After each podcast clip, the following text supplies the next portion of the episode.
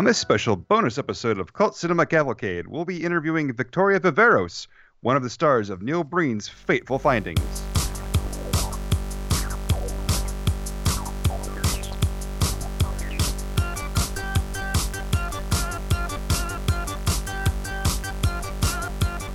Welcome to Cult Cinema Cavalcade, a bi weekly movie podcast that features hosts Brandon and Cullen discussing a film from cinema's past, considered but not limited to being a cult classic. As a disclaimer, each episode will include plot spoilers and may contain harsh language. Episodes available on cultcinemacavalcade.com and iTunes. Like the show on Facebook and follow on Twitter at CC Cavalcade. For questions, suggestions, and all inquiries, contact us via mail at cultcinemacavalcade.com.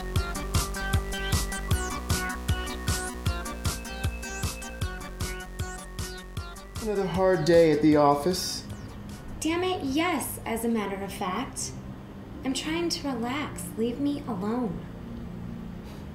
Have you seen Allie? Let me tell you about Allie. Allie's been sneaking over to Dylan and Emily's house and jumping in their swimming pool. So, it's your turn to watch her. Stay away from me.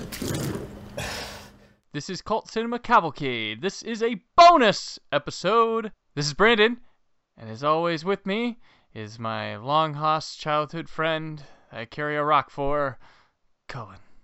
It's a beautiful day. I love you. I love you.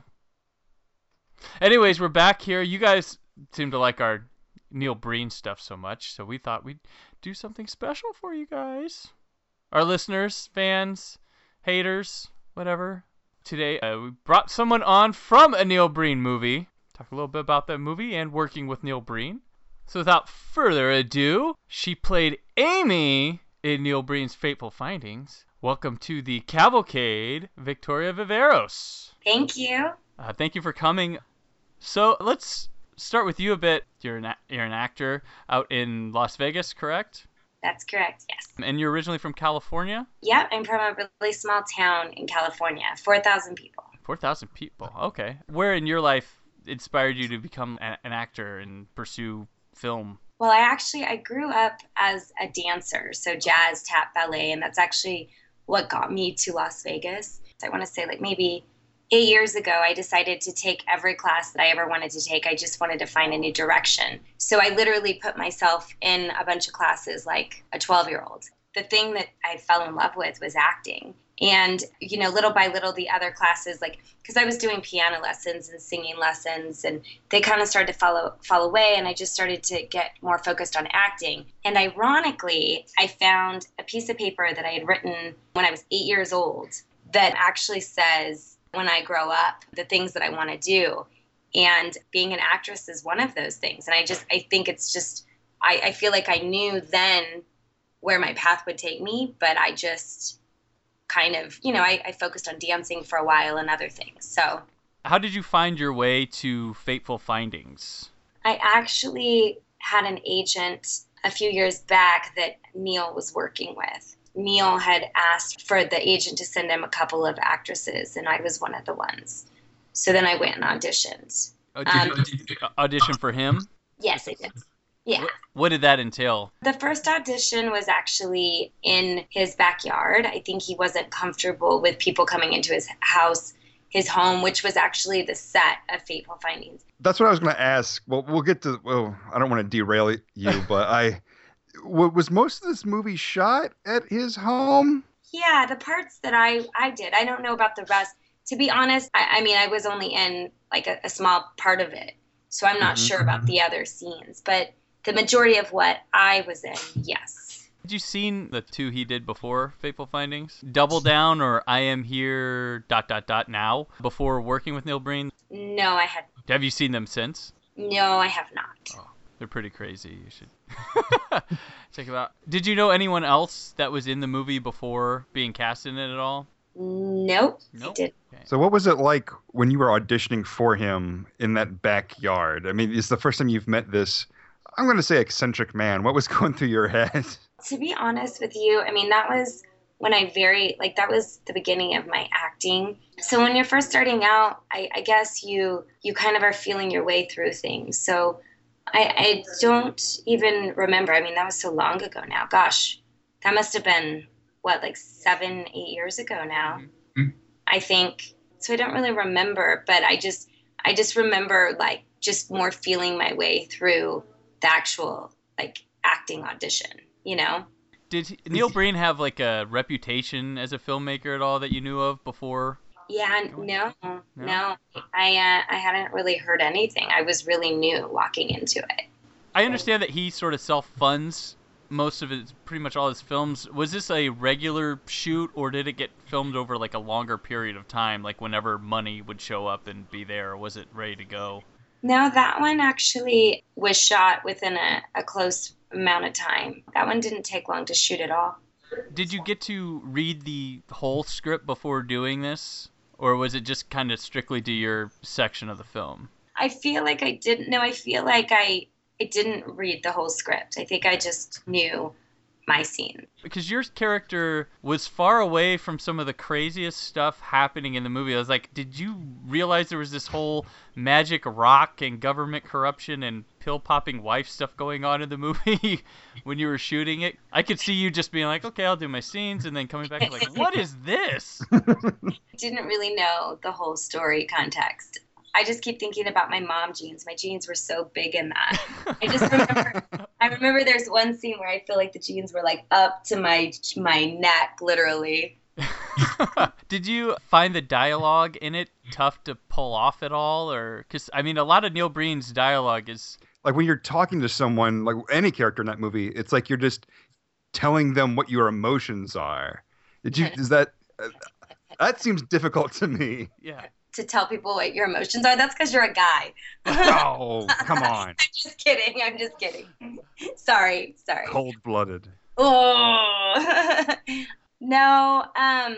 Oh my gosh, this is so hard because this was so long ago, and I was so new that I don't really remember what I was even like thinking in those moments. You know, I, I think just at the time, you know, I wanted to do such a good job because I was new, and obviously, we're years past. Like I, I laugh at my work that I did then, but that's I think normal. You know hmm but I think I was just trying to do the best job I could. So I don't remember thinking like anything like that. I don't know what I would think now, to be honest. What were your thoughts after seeing the movie? Mm, Was there like a premiere? Did he have it? I somewhere didn't, no, he didn't have a premiere. It actually was playing in theaters in LA. I remember watching it there, and I, I, I mean, I was just. I just kept thinking about my mom jeans. Gosh, um, I don't know. I mean, obviously, like when you look back on that stuff, like you you just know that you would do things so much differently next time around. But it's a growing process, really. You know. There's a, there's a scene in this movie where uh, you, you're in, well, there's several scenes in this movie, but there's a scene in the movie where you where you're laying in bed, and you're laying in bed next to the, you know the the guy that's playing your husband. Like both of you just it, it's hot because you're in Vegas, so neither one of you have a, a top on, and you're both just laying like face down with your hands above your head. Were you told to lay like that? Because because there's like a a scene later in the movie where whoever's with Neil Breen at the time, whichever woman's with him, she's doing the same thing. Uh, is, did he instruct you guys to do that? maybe i don't um, Is it- this is this is so crazy because that i mean honestly like this was so long ago i don't remember i mean i know that i'm kind of the person that would kind of do what was asked you know Mhm. but i don't remember if i was instructed to lay like that so what i was laying like that and then another character was laying like that too is that what you're saying It's just it's just a weird position to be like laying in the bed is what he's trying to talk like. You- Yeah, because And- you're it was- both you're both was- face Lay like down. I think you both of you were like kind of like restless. It was it was weird. it was it was awkward is what you're saying yeah i'm Right. sure it probably was awkward i don't I don't recall Uh, do you have any interesting anecdotes about working with Neil Breen? Like any like weird stories that you remember being on set with him or anything? Eh, Because you've worked with other directors, you know, since this movie's come out. I mean, like, does he direct like them, or is it does he have any kind of like maybe style with uh you know with the actors or or anything? Every director directs very differently. And the whole thing with filmmaking is it's all like a growing process. So i remember at the time i remember that there was this one moment when he kept telling me that i, I looked like i was smiling when i was saying a certain phrase of dialogue. And i remember at that point kind of feeling frustrated because i didn't feel like i was smiling. What what he's trying to accomplish is is really a lot. I mean to have one person to be the lead actor and write and direct and edit and to do everything is it's a lot. You need a lot of eyes on a project to you know, there's things that can be missed, even like with continuity. And, you know, I don't know. I, I, haven't worked with him in so long that I don't even know what it would be like now. Like, I feel like everybody was just so new on that every time you grow, you look back at something and you're like, oh my gosh, I would have done that so much differently. I mean, as far as like a style goes, I think I think he's trying to do a lot all himself. You know, that's that's tough. It's a lot. Making a film is a lot of work. And definitely, I mean, he is eccentric. I'll definitely say that. He is an eccentric man. Would you work with him again if he came asking? I don't know. I think that all depends. Um, I like Neil. I think Neil's a really, I think he's a good dude. I think it just depends on the role now as I've moved forward in acting, I'm I'm more particular before I would take anything and do anything just to get the experience.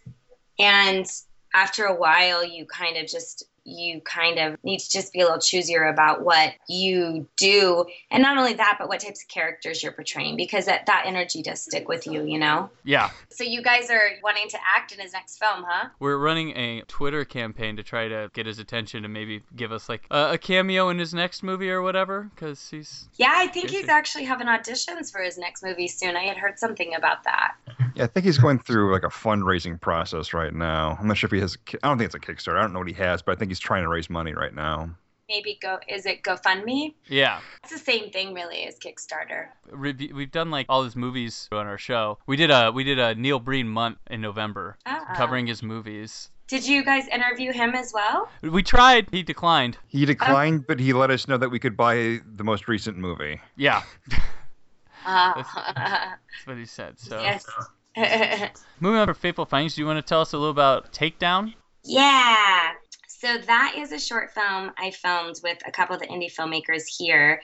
And we actually trained for that for like five to six months. I mean, ironically, everybody in that film that I fight, they're all legitimate fighters. The the girl Jackie, she's a black belt in Taekwondo. So, but obviously in the film, like I'm the one that kicks everybody's ass. So it's kind of comical if you really think about it. But I that project was great. I love working with all of them so much. That one's in the editing room, so that one should be done, I would say maybe October, November. But that's just a short, so that'll go to film festivals. Another film that I'm I'm working on, or I have been working on, um, it's a paranormal film called Do Not Disturb. That's actually we got cast for that in 2011. So we've all been together for a while and that one was filmed in uh, Death Valley, California, in a real haunted hotel. So it's it's basically about a paranormal and crew that goes into places and you know a reality TV type show. They investigate, but they don't see anything when they go into this hotel.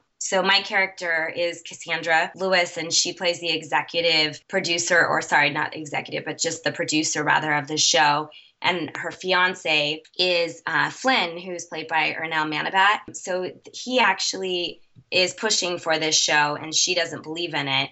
So they go in, they don't find anything, and then of course, like the ghost follows them. So people start disappearing. Um, that one was great too. I, I loved working on that project too. Well, the director's right here. Would you like to talk to him as well? James Horton we're in the process of looking for distribution for Do Not Disturb. Yeah, this James, uh, the director of Do Not Disturb, that she was just talking about a little, and we were meeting this evening to uh, re-strategize on the distribution of this movie, which we're hoping will be showing at AFM uh, this fall there in Santa Monica. Since you were in a haunted hotel, right? Like, mm-hmm. did something must have happened when you were shooting, something oh. supernatural. Yeah, we, we actually, before we did research with um, the Vegas Valley Paranormal crew, So we would go on ghost hunts to prep for our roles. And we we went into um, Pioneer Saloon um, in Goodsprings, yeah. So in Pioneer Saloon, we had situations like they, they have one of those pot bellied fireplaces and the door just flew open. Nobody was by it. We had, you know, you pick up on those recorders. So we, we got a lot of feedback on the recorders, a lot of like distorted voices that we would hear in the room. The director's wife got pushed off of a stool. Um, in one of the shoots, you could hear a little girl humming in the background. And there were no little girls on set. It was just No, Just no heard little girls on set. No, no? it's, it's when we were shooting late at the Amargosa Hotel, which is actually in Death Valley Junction, which is about an hour and a half outside of Las Vegas, literally in the middle of nowhere. It was one or two in the morning, and we were doing a take, and all of us could clearly hear a little girl singing, but we kept going through with the take. And when we finished, I remember Ernell, the lead actor, saying, You all heard that, right? And uh, we did, and you can actually hear it in the, the camera audio. And at the time, I thought it was my daughter that was nearby, and uh, we found out that she was in the car and sleeping. And you know, there was maybe one or two rooms occupied in the entire property. It's not really a, a popular place, and there's no reason for it to be a popular place. It, it's um, you know, if you're looking for something extremely remote with a touch of history and, and stepping back in time in terms of available amenities, this is the place for you. But there really wasn't anybody there, and that was just one of many things that happened, which is probably why the this particular property had been featured on Ghost Adventures and also on the the Dead Files TV show. Mhm. So it, it was never the plan in the beginning to shoot in an actual haunted hotel, but it, it worked out that way for a variety of reasons and just added a whole new element to uh, shooting a ghost story when you're literally being chased around by ghosts the whole time you're there shooting.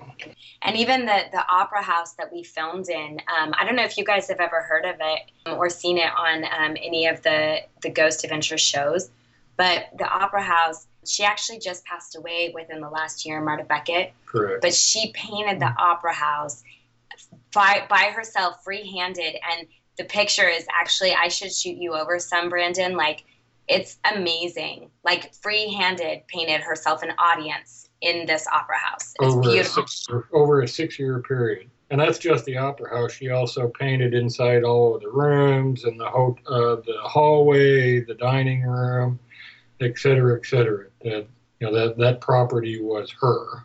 She made it. So yeah so that's what's going on boys yeah and I'm not even sure I haven't even seen if uh, Fateful Findings is the only one I've actually seen from Neil Breen so I don't know It's on A- Amazon Prime. oh well thank you No, his his other. T- I mean, yeah, they're they're there's something else. they're they're they're similar. There's a Certainly. there- there's a common theme of laptops in all his movies. Like having like Yeah. uh, uh, Fateful Findings has the record with four in one scene, but uh, he usually has multiple laptops with him. Do, do you remember anyone just carrying around laptops like on the set just just in That's case? so funny. No, I don't remember that. Yeah. And Double Down is oh that one's So you know what, boys? I don't think there was a laptop in any one of my scenes. Well, no, yeah, it was it was Neil just sitting in front all of them. You you did get to kill someone and I think get away with it because that never gets resolved. Yeah, you know. That's how I do it. I don't know. Yeah, that I, I don't really know the outcome of that either. So, so you just like the audience are just confused, like, all right, so she's mm-hmm. just gone. All right, whatever. Thank you for coming on. We really appreciate you taking time. yeah, thank you so much for having me. I'm gonna get some fresh air.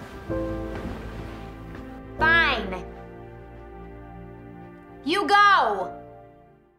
And that concludes our little interview with Victoria. I hope you enjoyed it. A little extra something. How about that? So thank you for listening. Tune in for the the next episode of Cult Cinema Cavalcade coming right at you very soon.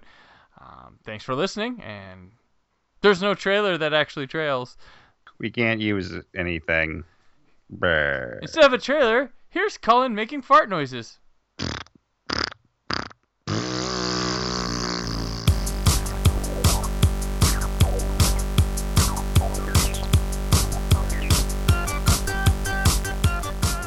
Listening to Cult Cinema Cavalcade. You can find more of Cullen's work on the Creative Zombie Studios Network and on Twitter at My Name is Cullen. You can find more of Brandon's work at whysoblue.com and on Twitter at BT Peters. Podcast produced by Brad Shoemaker. Edited by Brandon. Narration by Becky. Theme song Pink Baby by Happy Elf found on the freemusicarchive.org network. The movie in today's discussion is property of its respective studio, and no infringement is intended. Please remember to leave us an iTunes rating and review. Join us again in two weeks for the next episode of Cult Cinema Cavalcade.